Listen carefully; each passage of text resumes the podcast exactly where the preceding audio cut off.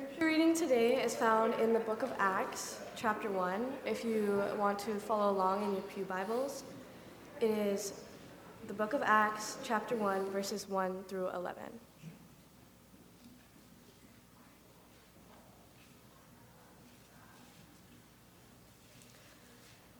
Jesus taken up into heaven. In my former book, Theophilus, I wrote about all that Jesus began to do and to teach until the day he was taken up into heaven, after giving instructions through the Holy Spirit to the apostles he had chosen. After his suffering, he showed himself to these men and gave many convincing proofs that he was alive. He appeared to them over a period of forty days and spoke about the kingdom of God. On one occasion, while he was eating with them, he gave them this command Do not leave Jerusalem, but wait for the gift my father promised, which you have heard me speak about. For John baptized with water, but in a few days you will be baptized with the Holy Spirit. So when they met together, they asked him, Lord, are you at this time going to restore the kingdom to Israel? He said to them, It is not for you to know the times or dates the Father has set by his own authority, but you will receive power when the Holy Spirit comes on you, and you will be my witnesses in Jerusalem and in all Judea and Samaria and to the ends of the earth. After he said this, he was taken up before their very eyes, and a cloud hid him from their sight. They were looking intently into the sky as he was going, when suddenly two men dressed in white stood beside them. Men of Galilee, they said, why do you stand here looking into the sky? This same Jesus, who has been taken from you into heaven, will come back in the same way you have seen him go into heaven.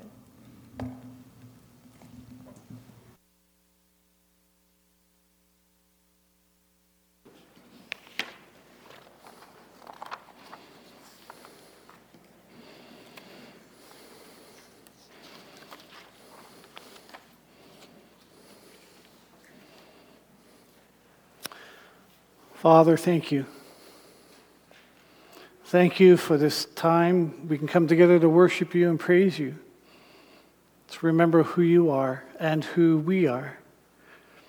And in a world where there is so much suffering and hurt, a world where there is so much evil, we thank you for your body, which is here in the church. And we thank you that we can gather together and be shaped and formed by you by praising you in song, talking to you in prayer, and hearing your word. So, Lord, as we open your word, Lord, may the words that will be spoken next, Lord, may they be your words and not mine. Pray this in the name of Jesus, our Lord and Savior. Amen.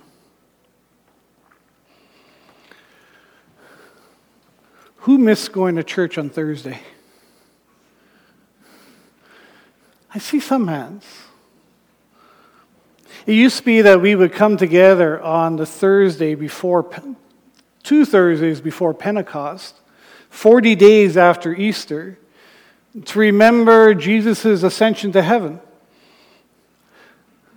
I like that, how you had the balloon ascending. It was a real visual of, of what the disciples must have been doing as they stood on that hillside, on that mountainside, as as they're standing there, and all of a sudden, you know, their eyes are, are following Jesus. And I go, yeah, that must have been something. But we don't often think about Ascension Day. And there's a number of reasons, and we'll get into those a, a little while later. But Ascension Day is, it is an important day. It's a day when Jesus heads back to heaven, and he claims his place beside the Father at the right hand of God. Heidelberg Catechism, it talks about Jesus' return to heaven. And the catechism was written by a pastor and a scholar working together. That's why the Heidelberg Catechism is one of the most beautiful documents in the world. One of the, a, a confession a catechism that is used by churches all around the world, even from non reformed backgrounds and traditions, because it leads with comfort, it leads with hope. So, the pastor and the scholar They tell us the answer to the question of how does Jesus' ascension to heaven benefit us? Well, they tell us that first he pleads our cause in heaven in the presence of our Father, as Paul reminds us in Romans 8. And second, we have our own flesh in heaven, a guarantee that Christ our head will take us, his members, to himself in heaven, which became really meaningful this week as Joanna went home to the Lord. Heaven is not just a spiritual place, heaven is a physical place where physical people are. So Jesus could say on the cross to that thief, Today you will be with me in paradise. And then, third, he sends his spirit to us on earth as a further guarantee. By the Spirit's power, we make the goal of our lives not earthly things, but the things above where Christ is, sitting at God's right hand. As Paul reminds us in Colossians 3. Jesus returns to heaven. But before he returns, as Matthew tells us, Jesus said, Hey, you know what? All authority in heaven and on earth has been given to me. There is nothing that's not under Jesus' authority and power. And that includes Satan. And when I heard the news out of Texas, Those words held more meaning for me this week. Evil was present in a powerful way. But Jesus is going to defeat it. Satan can, can bring pain and hardship and misery and temptation into our life, but he won't win in the long run. But he will win many battles until Jesus' return. But that's why we're here. We're here to stand up. To stand up to evil, to wrong, and say no. That is from this kingdom here on earth. But we serve a king who has a greater kingdom. A kingdom that when Jesus returns, is going to completely transform the kingdoms of these earth, of this earth, so that all things, all people will be under Jesus' authority and power. That's the hope that we have.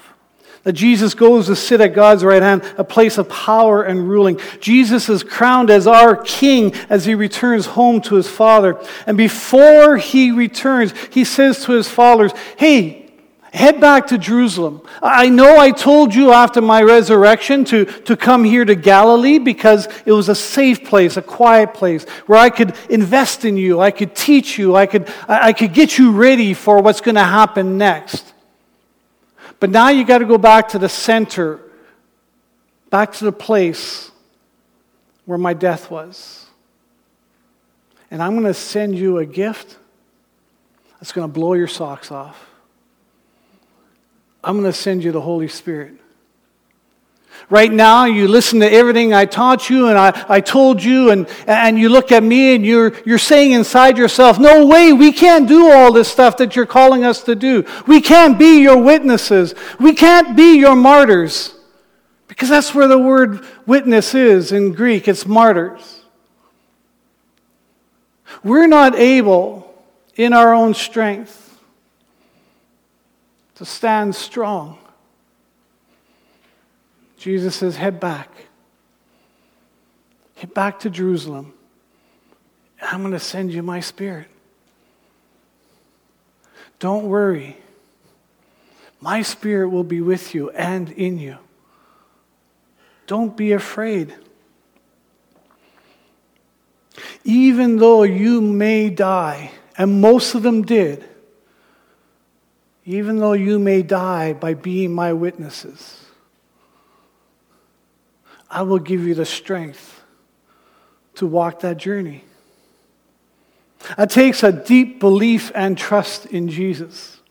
This is a trust and commitment to Jesus as our Savior and our King, the one who commands us to go and be martyrs.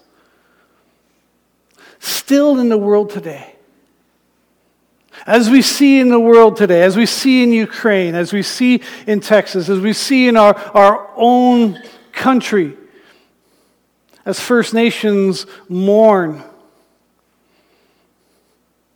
as we see in other places in the world like Somalia and the Congo,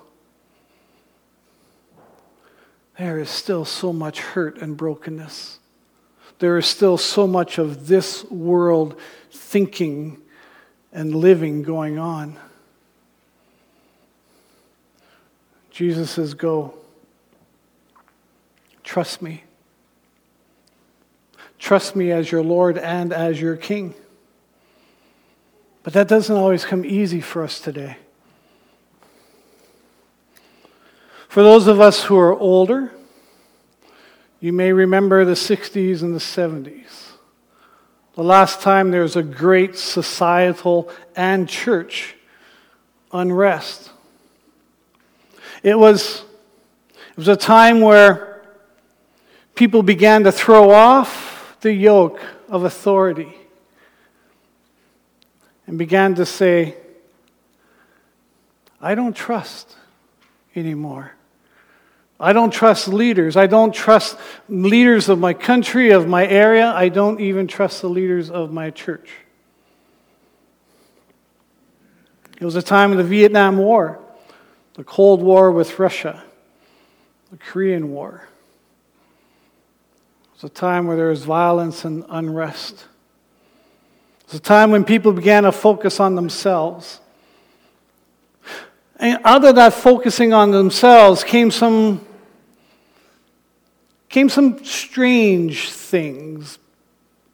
Because as they left the church, they, they could not leave the sense that there is something greater than themselves. So it was a time of growth, of meditation and spirituality. It was a time focused on personal freedom time of the sexual revolution, the civil rights movement, a time when distrust of leaders just grew and grew and grew. And people began to question God and question His word and saying, I'm not going to trust anybody else's interpretation except my own. We've seen this distrust of authority play out over the last few years both in the pandemic but also within the church. And it's sad because that distrust creates brokenness, creates division. Instead of bringing people together under Jesus in the church, because we want to be in control of what we believe, the church gets divided. Because we don't trust our political leaders, our national, provincial, and sometimes even local leaders, we divide into camps. And what happens is hurt and brokenness We live in a time where it's hard to understand what it means to have Jesus as our King and what the call of full obedience and loyalty this calls for us to have to Jesus. It means fully accepting Jesus' call to give our lives for His mission, for His purposes, setting aside our wants and desires for His. Means that our identity is found in Jesus, it's found in his body instead of ourselves as individuals. It means we think in terms of being part of and what's best for Jesus' kingdom rather than what we want. It's about realizing that the one thing we need most is a king who cares about us more than we even care for ourselves.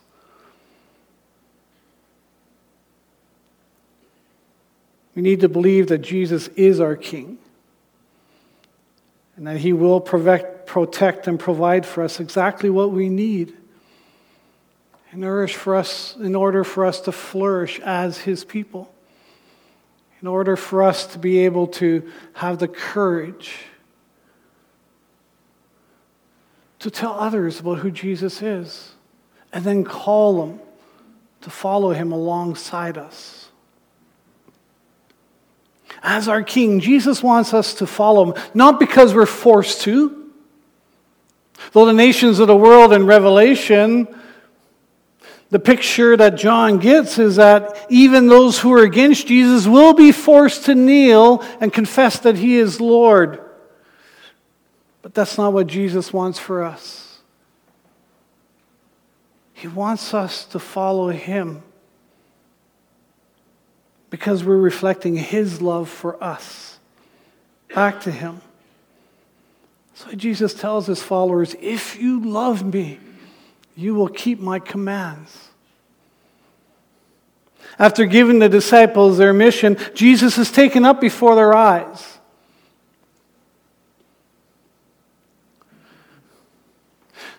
The Messianic Jews, when they're praying to Jesus, they don't close their eyes and fold their hands like we do.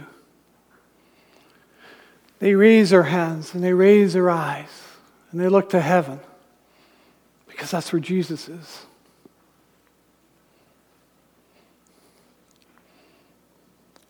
I think that's a beautiful picture. To remember that when we talk to Jesus, that we acknowledge where he is. And then we acknowledge his spirit within us.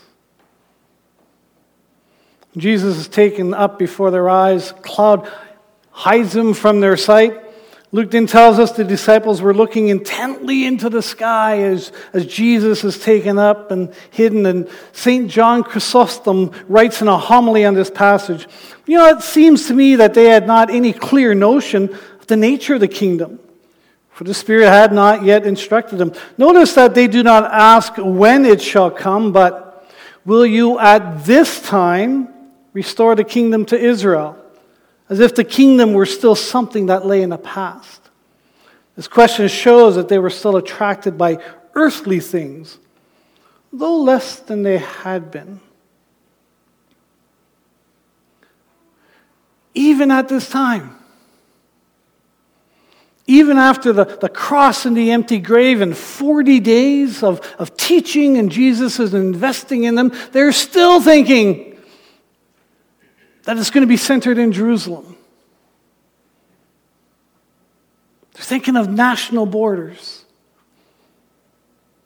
Heidelberg Catechism affirms this. Christ ascended to heaven there to show that he is head of his church and that the Father rules all things through him. That's what he went up for. But it is not for a place bounded by borders that people create or even borders that God created at that time. Because Jesus is king of the entire world, of all creation. Catechism focuses on the church first, while Paul in Ephesians 1 emphasizes that Jesus rules over all things first, and God placed all things under his feet, appointed him to be head over everything for the church, which is his body and the fullness of Him who fills everything in every way.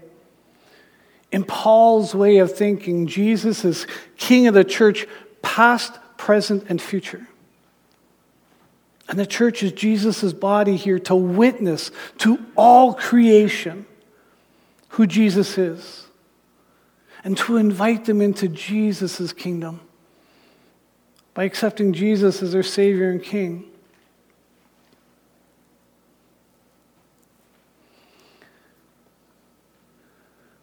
Imagine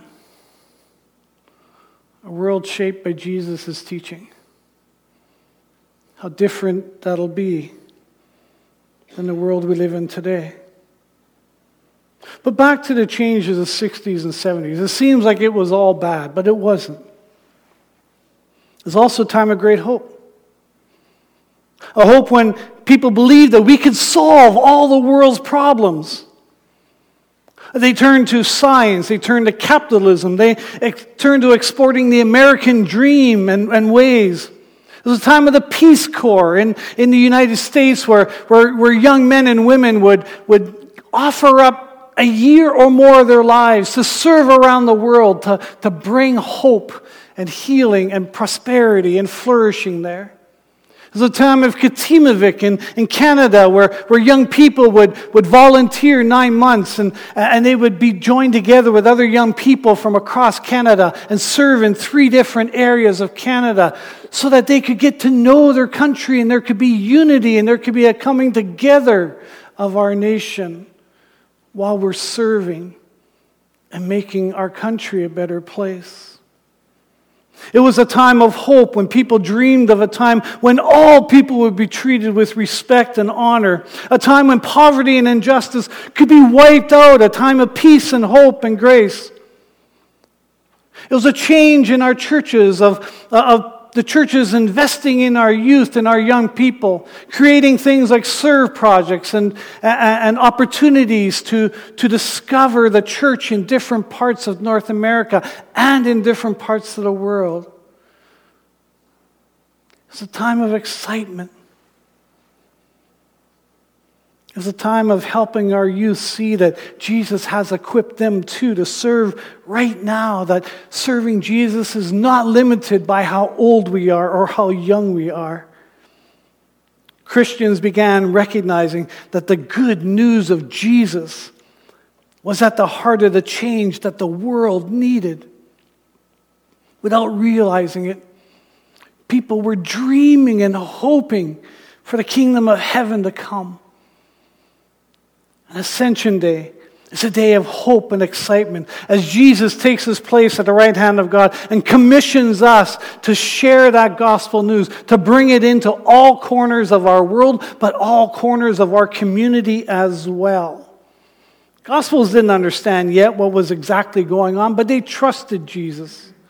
I love how the two men dressed in white suddenly appear and, say, Hey, men of Galilee, why do you stand there looking into the, into the sky?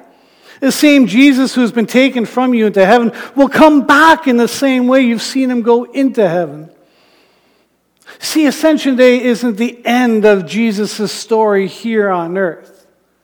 It's the beginning of the next chapter in the kingdom of heaven. It's the climax of Jesus' exaltation, crowned as a king of all creation. Revelation 19, verses 13 and 16 say, He is clothed in a robe dipped in blood, and the name by which he is called is the Word of God. And on his robe and on his thigh, he has a name written King of Kings and Lord of Lords. Because of the blood that his robe is dripped on, is dipped in, he's been given authority over all creation. And that blood points to the battle that Jesus is engaged in yet with Satan. A battle that Satan has no chance of winning, but boy, he loves it when we fall. That's why Jesus promises the Holy Spirit. As we engage in Jesus' kingdom of heaven work here on earth, as his witnesses to counter the work that Satan is engaged in, to discredit and twist all that Jesus is doing. We're called to complete obedience to Jesus' Jesus's commands. Jesus is our king. We're part of his kingdom. This is communal. This is community ways of thinking. This is about who we are, Jesus' people. It's about who our allegiance is to, Jesus. And it's where we get our identity from, Jesus. It means focusing less on our allegiances to groups or philosophies rooted in this world and focus on who Jesus is. Who Jesus, our King, is calling us to be. And this total obedience is rooted in love, as Jesus commands to us are to love God first above everything else, and then to love our neighbors as ourselves to go and be servants as Jesus is a servant, and to go and be disciples. to be witnesses and make disciples because that flows out of Jesus' love for this world. Jesus doesn't want anyone to be lost. And that's one of the saddest things about what we see in the world today is how many people are lost. How many people who need Jesus.